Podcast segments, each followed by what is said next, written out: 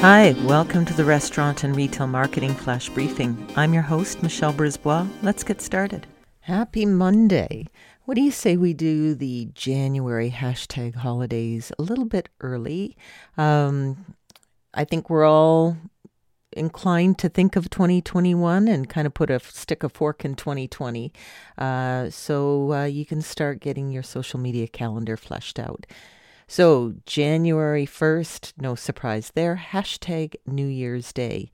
Now, remember when you're doing your hashtag, if there's three words, obviously they all blur together as one word, but for each word, do put the capital letter on the word. It makes it more readable. January 2nd is Science Fiction Day. January 4th is National Trivia Day. Now, there's a perfect hashtag holiday. No matter what your business is, you can have trivia.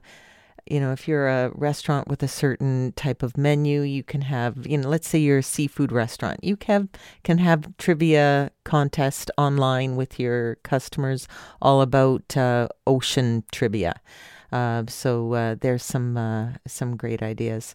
Uh, January 5th is National Keto Day. Again, if you're in the restaurant industry, there's a natural for some uh, some dishes. And January 6th, National Technology Day. Hashtag Technology Day is the trending hashtag. The seventh is National Bobblehead Day. I haven't seen those in ages, but uh, they are fun to collect, I guess. January 8th is uh, hashtag Bubble Bath Day, and January 9th is Nat- National Law Enforcement Appreciation Day. Now, there's a perfect way uh, to appreciate first responders that are working so hard, especially during this pandemic. So, there's some hashtag holidays to prepare for.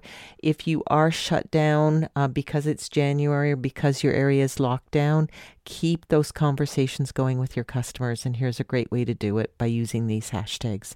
Talk to you tomorrow. So come on, let's get out.